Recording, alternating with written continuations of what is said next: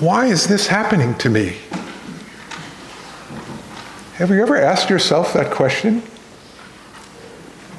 Life is good, your marriage is going well, you just had a new baby, bought a new apartment, things at work seem to be going well, only to have your boss to come in and tell you that the company is restructuring and he must let you go. Why is this happening to me? You're a young professor at a top university, have a thriving research group, and have developed an excellent reputation. Unfortunately, one of your PhD students is underperforming, and you decide that they don't have the capacity to do a PhD. So you let them go. Infuriated, the PhD student falsely uh, lodges a complaint with the university of sexual harassment that leads to a long and painful investigation that tarnishes your reputation and puts in danger the possibility of your receiving tenure. Why is this happening to me? You just retired and looking forward to do some of the things that you've put off for many years. You go to the doctor for a routine checkup, only to find that you have an aggressive form of cancer and must be admitted immediately to the hospital. Why is this happening to me? All, all these years, you've been a faithful follower of Jesus, serving in and supporting the church. Why is this happening? Is it because some a disobedience on my part? We, we want to know why.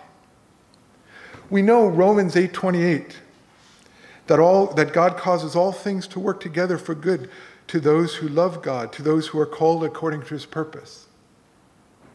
But we want to understand how such things can work for our good. What is the purpose of these difficulties? We want to see the overall plan, the big picture. If you've asked yourself the question, why is this happening to me? You could perhaps begin to imagine how Joseph felt in the account that Karen and Francois read to you from Genesis 37 and 39. Before we jump into the, today's passage, it would be helpful to remind ourselves of God's big picture. As we've been tracing out in our summer series of the matriarchs and patriarchs of the Old Testament in the last several weeks. While one can see God's plan for humanity beginning in the opening pages of Genesis, we jumped into the story with his call to Abraham in Genesis chapter 12. Now the Lord said to Abram, Go from your country and your kindred and your father's house to the land that I will show you, and I will make of you a great nation, and I will bless you and make your name great, so that you will be a blessing. I will bless those who bless you and him who dishonors you I will curse, and in you all the families of the earth shall be blessed. The big picture that all the nations of the earth will be blessed is ultimately fulfilled in Jesus, the Messiah. And part of what we've been doing this summer in our, in our series is uh, of the, studying the patriarchs and matriarchs is to follow that messianic line. The, the promise that God would make from Abraham a great nation was given to him when he was quite old and, and, and yet childless. But in their old age, Abraham's wife Sarah gave birth to a son, Isaac, to whom God repeats the promises. I will establish the oath that I swore to Abraham your father. I will multiply your offspring as the stars of heaven, and will give to your offspring all these lands and in your offspring all the nations of the earth shall be blessed. Now, if we follow the family line, Isaac then marries his cousin Rebekah, to whom is born Jacob and Esau. Although Esau is older, the blessing goes to Jacob, to whom the promise is confirmed. I am the Lord, the God of Abraham, your father, and the God of Isaac. The land on which you lie I will give to you and to your offspring. Your offspring shall be like the dust of the earth, and in you and your offspring shall all the families of the earth be blessed. Then, as Stefan Pacht uh, touched upon two weeks ago, the situation becomes a bit more complicated. Jacob seeks to marry his cousin Rachel, but after serving her father for seven years, he's tricked by his uncle and is given his, uh, her older sister, Leah. So he serves another seven years to be able to marry, Le- uh, to marry Rachel. Leah first bears him four sons Reuben, Simeon, Levi, and Judah. Unfortunately, Rachel is not able to conceive, so she gives her servant Bilhah uh, to Jacob so that she could have children through her. Through Bilhah, Jacob fathers two more sons, Dan and Naphtali. Leah, since she had stopped giving, uh, stopped bearing children, gives Jacob her servant Zilpah, who bore two more sons, Gad and Asher. Later, however, Leah herself gives birth to two more sons through Jacob, Issachar and Zebulun, as well as a daughter, Dinah. And finally, God enables Rachel to conceive, and she has a son, Joseph. And then a second son, Benjamin, but she dies giving birth to Benjamin. So, as you can see, God is beginning to fulfill the promise that through Abraham he will make a great nation. But it's not immediately clear through whom the messianic line will pass. If you've read the details of Jacob's wives and his concubines, it's all filled with bitterness and, and envy and, uh, and rivalry. But, but that's nothing compared to the story of Joseph. And because Joseph's story is, is a familiar one taught in Sunday school, it can be easy to miss the degree of dysfunction of this growing family that becomes the great nation of Israel, the people of God. So this brings us to today's first passage in Genesis 37 that, that Karen read to you.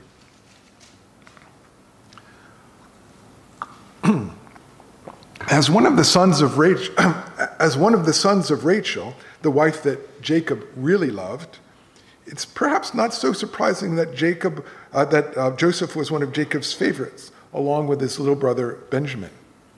And this didn't particularly make life easy for Joseph uh, as he attracted the scorn of his brothers. Now, at first, it seems like Joseph is somewhat of a snitch. Verse 2 And Joseph brought a bad report of them to his father.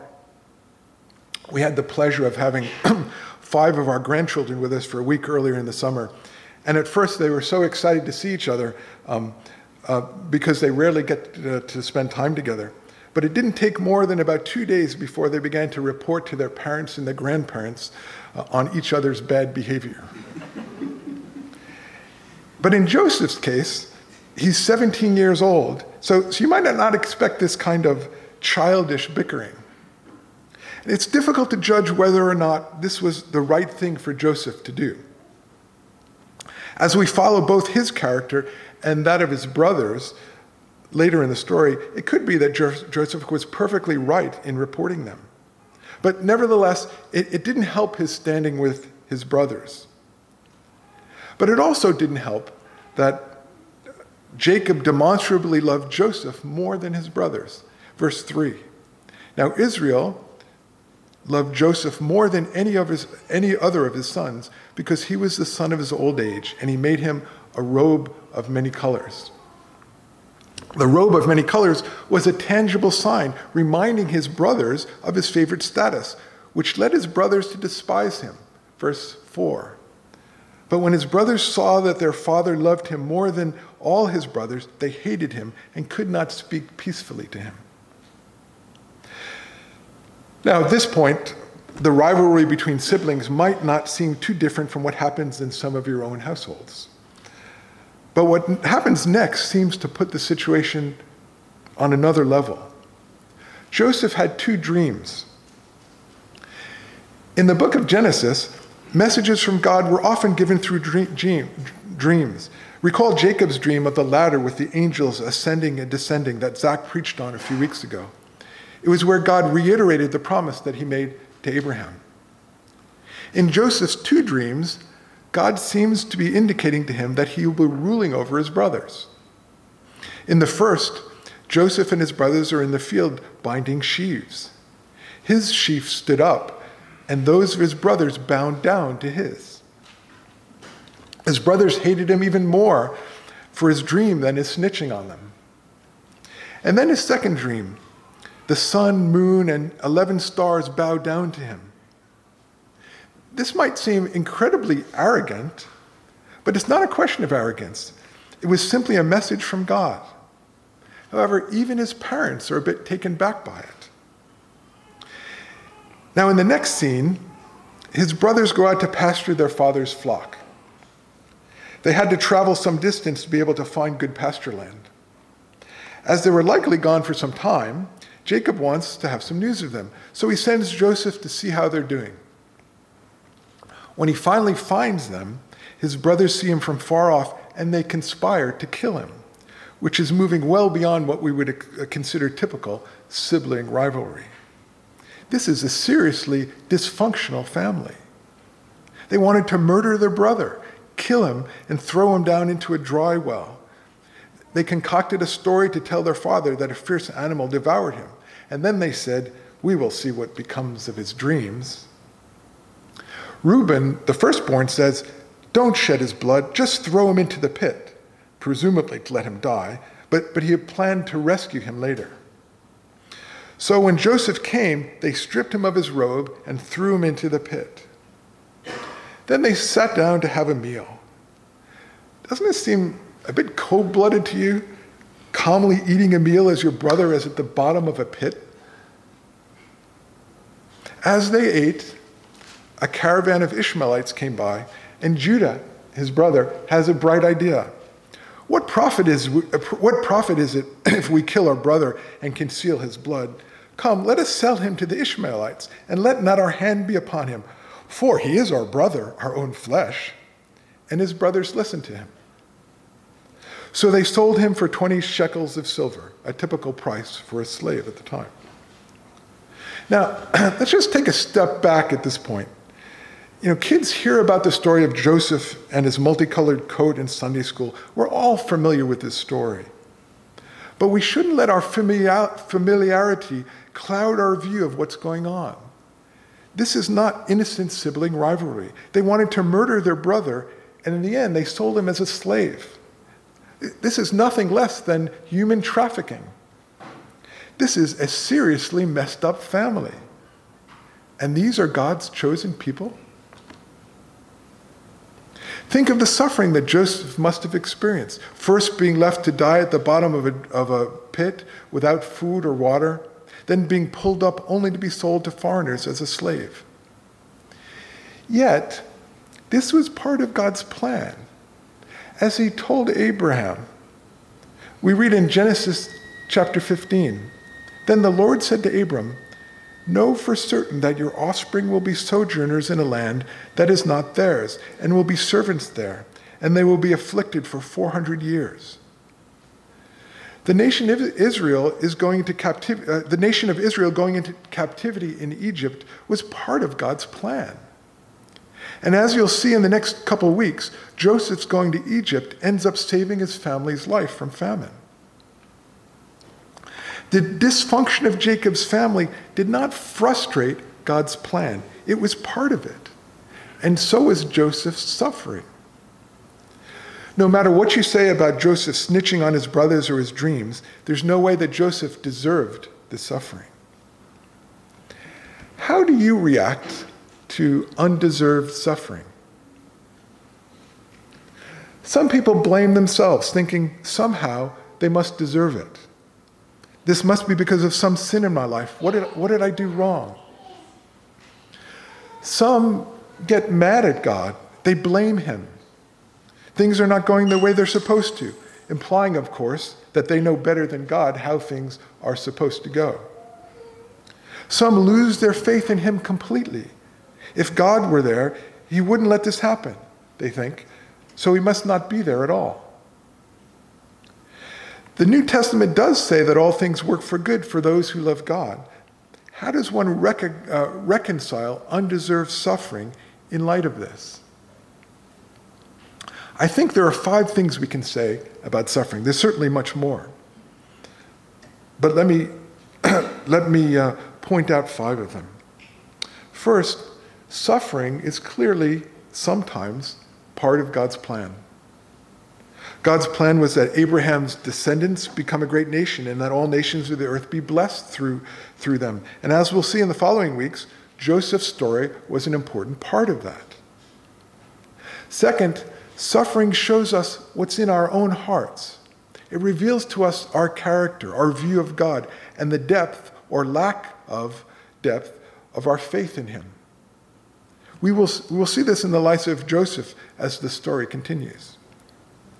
Third, while all things do work for good for those who love God, we might have a narrow definition of what is good, what is our greatest good.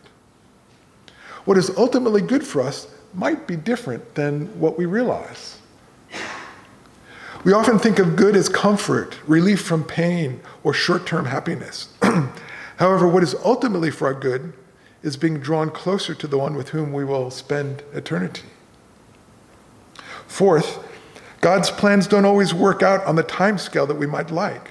For example, 25 years passed between God's promise to Abraham that he will make a great nation from him and the birth of Isaac. Fifth, suffering reminds us that this earth is not our home. Referring to the patriarchs, the author of the letter of Hebrews writes All these died in faith, not having received the things promised, but having seen them and greeted them from afar, and having acknowledged that they were strangers and exiles on the earth. For people who speak thus make it clear that they're seeking a homeland. But as it is, they desire a better country, that is, a heavenly one. Therefore, God is not ashamed to be called their God, for he has prepared, prepared for them a city.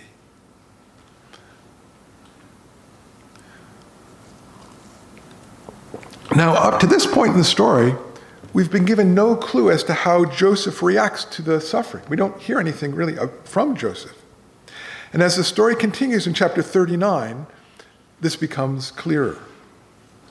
He's been sold as a slave once again, this time in Egypt to uh, Potiphar, an officer of Pharaoh, the captain of the guard. One thing becomes abundantly clear God does not abandon Joseph in his suffering. In fact, just the opposite. God is fulfilling his promise that divine blessing will come to the nations through Abraham's descendants.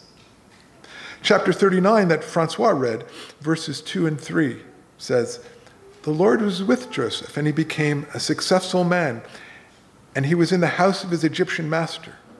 His master saw that the Lord was with him, and that the Lord caused all that he did to succeed in his hands. And then in verse 5, from the time that he made him overseer in his house and over all that he had, the Lord blessed the Egyptian's house for Joseph's sake. The blessing of the Lord was on all that he had in house and field. Joseph doesn't display any sense of bitterness for what has happened, and he seems to work as if he is serving the Lord. Rather than become bitter about his situation and blame God, his, his response is to walk in faith but then another trial comes, another test of his faith, found in Genesis 39 6 through 23. And for the sake of time, let me just summarize the story. Potiphar's wife fancies Joseph and wants to take him to bed. Day after day, she tries to seduce him. Let's look at Joseph's response in verses 8 and 9. But he refused and said to his master's wife, Behold, because of me, my master has no concern about anything in his house, and he has put everything that he has in my charge. He's not greater in this house than I am, nor has he kept back anything from me except you, because you are his wife. How then can I do this great wickedness and sin against God? Joseph might have felt sorry for himself for all the suffering he had experienced and justified to himself giving in to the temptation to sleep with Potiphar's wife. However, he recognized that sin is a sin against God. It reminds us of what David wrote in Psalm 51 Against you, you only, have I sinned and done what is evil in your sight. In what way would Joseph's sin, if he had committed it, have been a sin against God? If you think of it, when we choose to sin, we're basically saying that we know better than God Himself what will be our greatest good. That was the original sin of Adam and Eve in the garden. Sin at its root is an expression of a lack of trust in God, that if we follow His ways, we will be blessed. And trust in Him is exactly what God has always wanted from his people. This is what makes one righteous. When God made the promises to Abraham in Genesis 15 that Martin preached on, we're told in verse 6 and he believed the Lord, and he counted it to him as righteous. This um, passage was quoted by the Apostle Paul in his letters to the Romans and the one to the Galatians, Romans 4 3. For what does Scripture say? Abraham believed God, and it was counted to him as righteousness. When we sin, we're basically saying that we know better than God Himself what will be for our greatest good. Now, to continue with the story, one day Joseph was in the house doing his work. Usually there were other servants there, but in this case there was no one else in the house. Potiphar's, Potiphar's wife, except Potiphar's wife, she takes advantage of the situation and catches him by the garment and tries to get him to lie with her. How does Joseph deal with the sexual advances of his master's wife? And, and what can we learn from how he responds? First, he runs, leaving his cloak behind. He gets himself out of there, removes himself from the temptation. He doesn't hang around when the approach from Potiphar's wife comes. He bolts. How do you deal with temptation? Do you flee from it when it comes? Or do you hang around? Are you careful about not putting yourself into places in which you might be tempted. Take, for example, how you interact with the opposite sex at work. In today's world, it's inevitable to have one to one meetings with members of the opposite sex. However, there are some practical things that you can do. For example, tell your spouse with whom, you're meet, uh, with whom you're meeting or having lunch with that day, so there's a sense of accountability. Leave your office door open when possible, or, or meet in a public place. If your temptation is related to things you see on the internet, take steps to block inappropriate sites or emails. If this is a serious problem for you, there are services that will monitor the, site, monitor the sites you visit and report them to someone you name to hold you accountable. Demonstrate your trust in God by getting f- as far away from the temptation as you can. Proverbs 7 describes a young man lacking sense that just happens to pass along the street where he knows an adulteress lives. He shouldn't be surprised when he meets her on the street and with seductive speech persuades him to follow her. The question is, what is he doing strolling down the street where he knows she lives in the first place? In Joseph's case, he ran leaving his cloak behind, and his seductress used this as evidence against him, accusing him of sexually assaulting her. But Joseph acted in faith and did what was right, but he suffered for it. When his master returned, he threw Joseph in prison. Now, did you notice in our reading today, uh, we completely skipped over chapter 38?